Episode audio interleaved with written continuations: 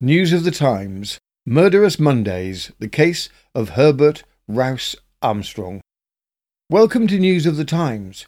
In today's episode, we have another did he or didn't he murder case of reported battle axe Katherine Armstrong from slight and mild mannered country solicitor Herbert Rowse Armstrong. It is 1922 in the small hamlet of Hay on Wye, a charming village that lies near the border between Wales and England. Katherine is dead from arsenic poisoning. Who did it? And a rival to Armstrong is taken violently ill after eating a baked scone having been made for him by Armstrong. Poisoning or coincidence? We investigate the background story of the Armstrongs and the events that led up to the death of Katherine. We hope you enjoy the show.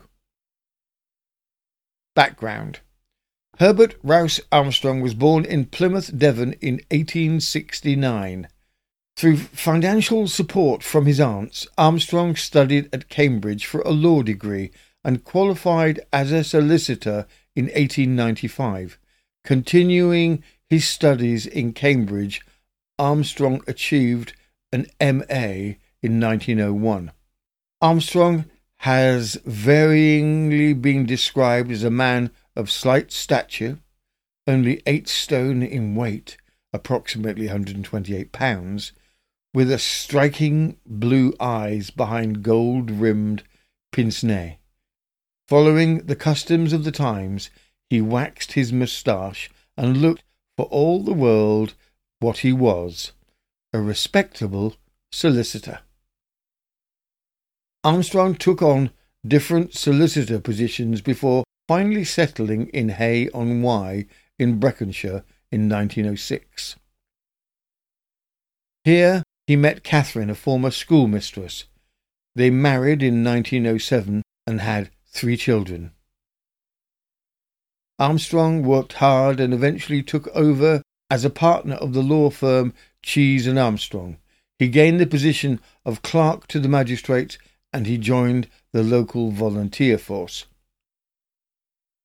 In 1914, Armstrong joined the Royal Engineers Territorial Force, where he gained the position of Major. After the war, he was referred to in the community as Major Armstrong. It was believed that Armstrong had carried on a number of illicit affairs whilst away during the war. Historically, it is referred to as having opened him up to a world outside of marriage. Within the community, however, he was remarked for his passive nature and his exceptional attentiveness to his wife. Katherine Armstrong. Katherine had a reputation in the community as something of a nervy, bossy ex schoolmistress who regularly publicly humiliated her slightly built husband, Herbert. Infamously, during a local cricket match where Armstrong was in the midst of playing quite well by all accounts, she was supposed to have come to where they were playing and announced to him, as well as all the company there, that he had to come home as it was time for his bath. She was most insistent. The embarrassment was reportedly excruciating not only for Armstrong himself, but also to friends and colleagues who witnessed the public humiliation. From the Weekly Dispatch, London, 16th of April, 1922. Mrs. Armstrong was, according to neighbours, a woman of strong character and somewhat difficult to live with. Armstrong was not allowed to smoke in his own house, but when he lit his pipe, he was obliged to go to the veranda. The boys of the village, overhearing Mrs. Armstrong reprimanding Major Armstrong one day, called out, Hold your hand out, naughty boy! Yet outwardly the Major was his wife's devoted slave, and when she went to the asylum, he told his friends that the motorcycle and sidecar he had purchased was in order to be able to run over and visit Barnwood Asylum frequently. His absences from home from time to time were always said to be on professional business. The onset of illness. After the war, upon Armstrong's return to his home, he found his wife unbalanced. Katherine had developed neuritis in her hands, preventing her from playing the piano as she used to. The local doctor, Dr. Hincks, was called in. Katherine seemed to recover, but then once again seemed to be suffering the same symptoms along with mental delusions. She was said to be suffering delusions of her being a bad mother and wife, always a dutiful and caring husband to Katherine's illness. Armstrong was known to come home early to his wife when he could and read to her, as well as care for her the best way he could. He was in constant communication with Dr. Hincks. By 1920, Katherine's delusions had intensified, and it was all agreed by all that Katherine needed to be committed to an asylum for her ever worsening mental and physical condition. Katherine was admitted to a private asylum called Barnwood, located near Gloucester, where she stayed for five months. Katherine returned home in January 1921, much improved, but this was not to last. Katherine's condition worsened rapidly, and she died on the 23rd of February 1921. Although Dr. Hincks was perturbed by her strange and sudden death at the age of 48, he signed her death certificate as having died from gastritis, heart disease, and an inflammation of the kidneys. At her funeral, few residents of the village attended. The rival. At the end of the war, the economy was depressed, which impacted all local businesses. Oswald Martin had moved into Hay after the war. He became Armstrong's sole rival in the area, and Armstrong took this ill. As a solicitor, Martin represented tenant farmers in general who wanted to buy the farms on which they worked. Armstrong handled the opposite side of the property owners. The property market at this time had fallen sharply. Tenant farmers wanted to renegotiate prices, whilst the owners were already under financial strain. In contrast to the quiet, unassuming Armstrong, Martin was described as brash and pushy. With an important property sale floundering, one of the property owners was unable to pay money owed to Armstrong without the original property sale going through. What had been professional bickering between Armstrong and Martin now became emotive and acrimonious as Armstrong was financially invested in the property deal going through. In October 1921, Armstrong invited Martin to his house for tea and a chat. Armstrong was known to hand a scone to Martin, stating, Excuse fingers. Upon arriving home, Martin became tremendously sick, although he did recover in a few days. In attempting to explain the violent illness, he and his wife remembered having received an anonymous gift of chocolates in the post a few weeks prior. He and his visiting sister in law had tried one of the chocolates and had become terribly sick afterwards. Martin's wife Connie mentioned the coincidences to her father, the local chemist. He remembered having sold large quantities of arsenic to Armstrong, supposedly for the use as a weed killer for his garden dandelions.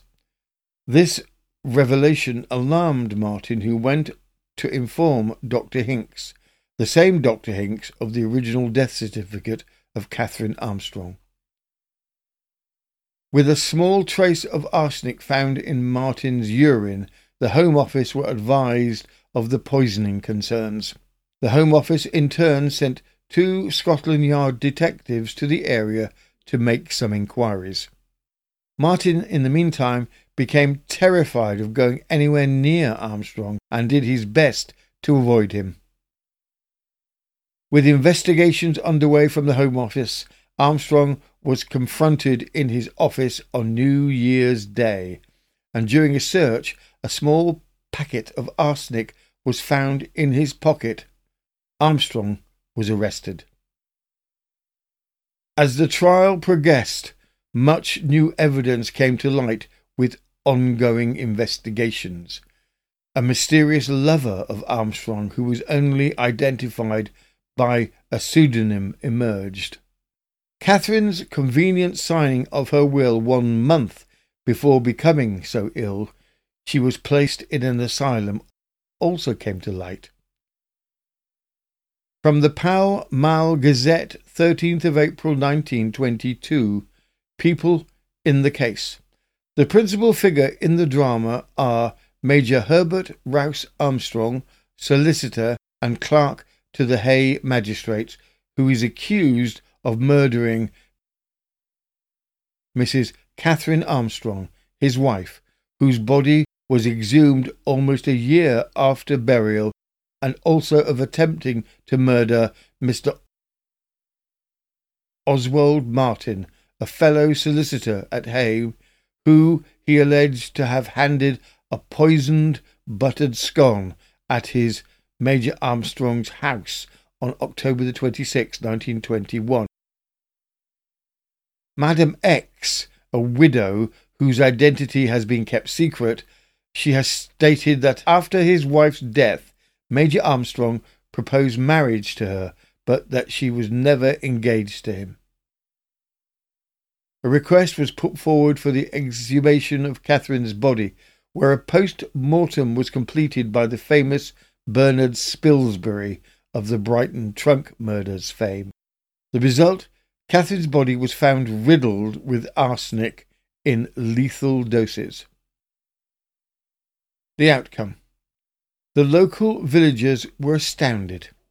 Armstrong had always been a strong member of the community and was much liked and respected. Armstrong insisted on his innocence. The arsenic was strictly for gardening purposes, he claimed. Our regular listeners will remember the Mabel Greenwood case that took place in 1919, not so dissimilar to this case.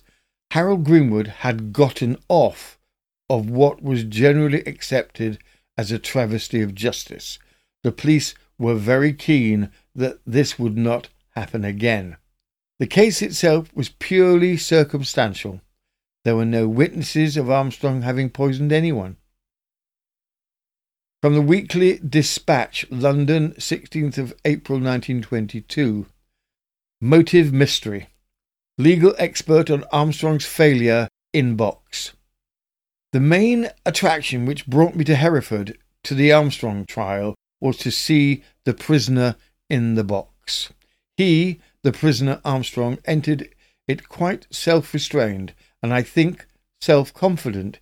He was very thoughtful in his answers, and his articulation was wonderfully clear. He met the Attorney General with splendid reserve, but crumpled under the cross examination of Mr. Justice Darling. I had no preconceived ideas as to Armstrong's guilt or innocence, but the result of his evidence in the box was to remove from my mind any lingering doubt in his favour and to convince me that he was guilty. Two things Armstrong was unable to explain. The first, the presence of the packet of white arsenic in his pocket. The second, the substitution of the will of 1920 for his wife's will of 1917. On the last point, Mr. Justice Darling drove him into a cul-de-sac. What Armstrong's real motive for the murder of his wife was is not, I think, even today quite clear. But I fancy it may be crystallized into the statement that the war revealed him of martial obligations of which he had grown tired, and that it had indoctrinated him into a sense of sexual freedom which he was not willing to abandon. It is also clear that in the meantime he had fallen in love with another lady to whom, within three months of his wife's death, he proposed marriage. Lastly, although his wife's fortune of £2,300 odd was a comparatively small matter to a man in Armstrong's position, it was a matter of some importance at the moment. These circumstances, in my view, coalesced to drive Armstrong to one of the cruelest and longest continued murders that criminal history records. His attempt to account for the possession of the packet of arsenic found on his person on his arrest was worse than ludicrous. It was fatal. It drove home the last nail into his coffin, for it showed that he was accustomed to dealing with arsenic, and it went far towards convincing the jury that he was carrying it about, probably in the hope, such was the suggestion of the prosecution, of being able to administer a fatal dose to Martin should the latter ever have been prevailed on to accept another invitation to tea.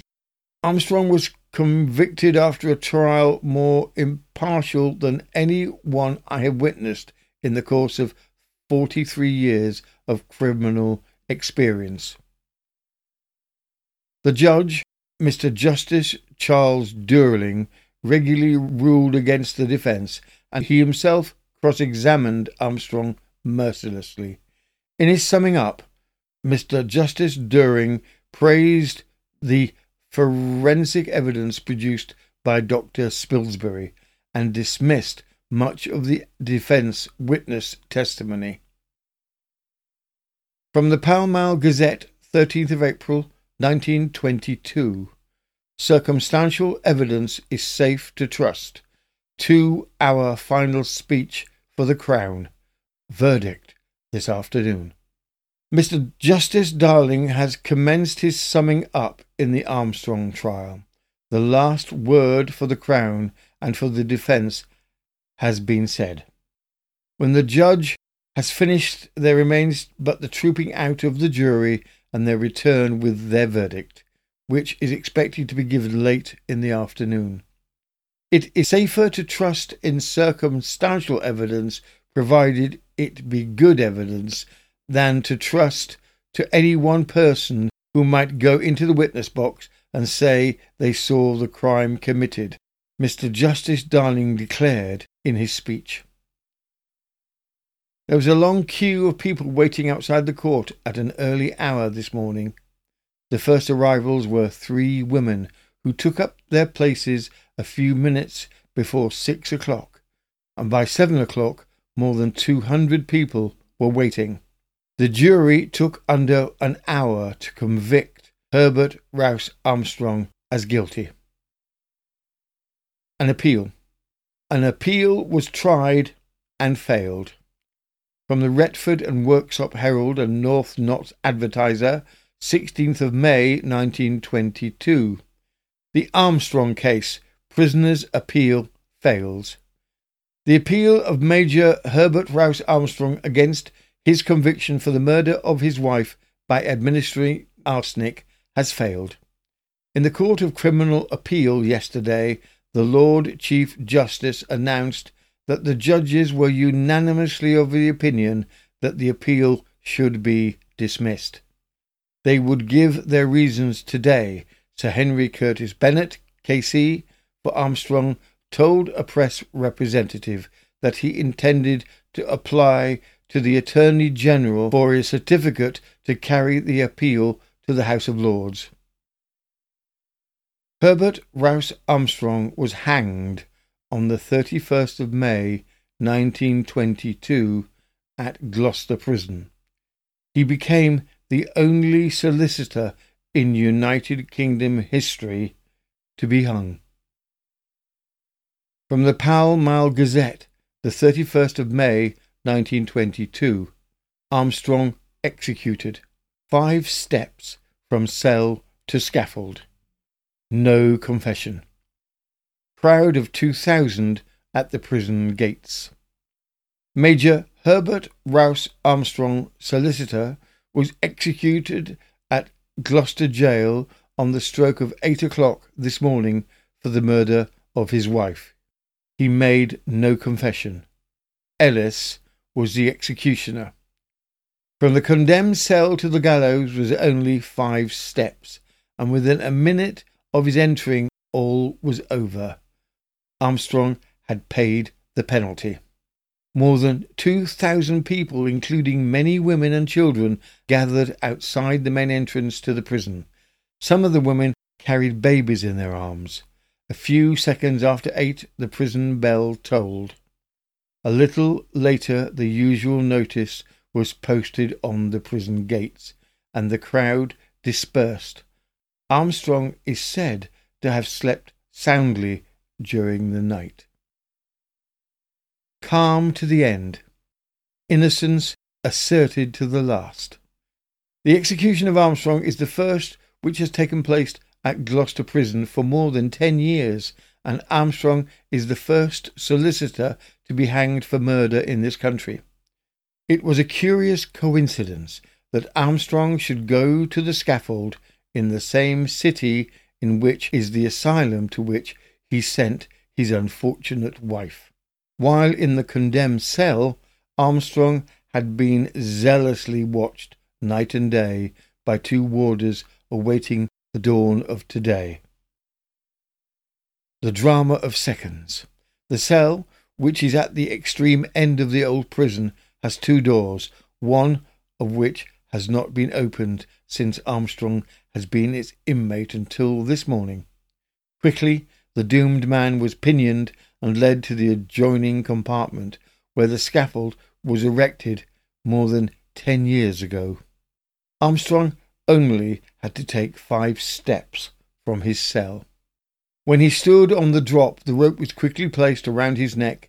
His head was covered, and within less than a minute from the time Ellis entered his cell, the bolt was drawn and the execution was over. His children refusal to see them in his prison cell. The most pathetic figures in the whole sad story are Armstrong's three young children. Now that their father has gone, they may soon leave Cusop, their family home, and it is to be hoped this sorrowful page in their history may in time be wiped out of their memory, for they are still too young to realize its grim significance.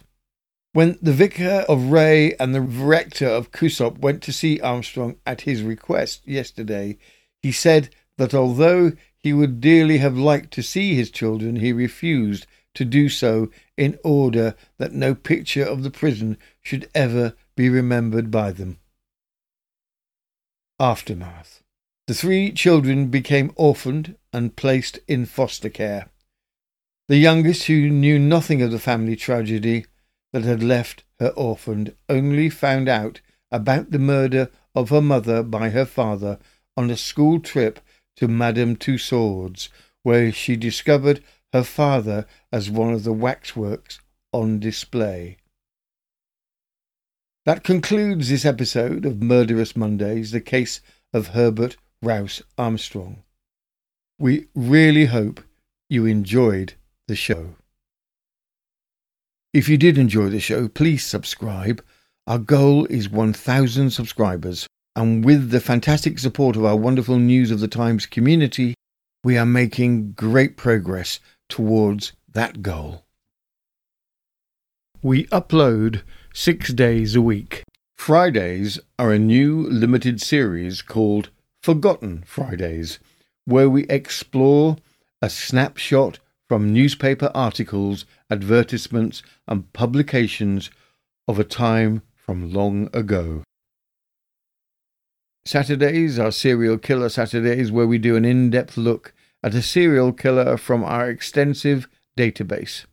The time span of these ranges from as early as the mid 16th century to the 21st century and encompasses men, women, children, and couples who kill.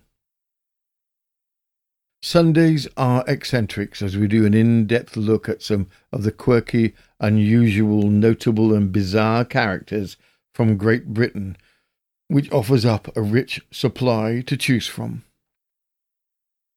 Mondays are murderous, where we investigate in depth a historical murder. Tuesdays are twisted and usually involve a collection of stories based around a theme, such as stories of matricide or when employers go bad. Wednesdays are wicked in this new series that will explore outrageous organizations, bloody locations, and shocking events with a bit of murder and mayhem sprinkled in. From all of us at News of the Times, thank you again for watching or listening. This has been News at the Times, and I am Robin Coles.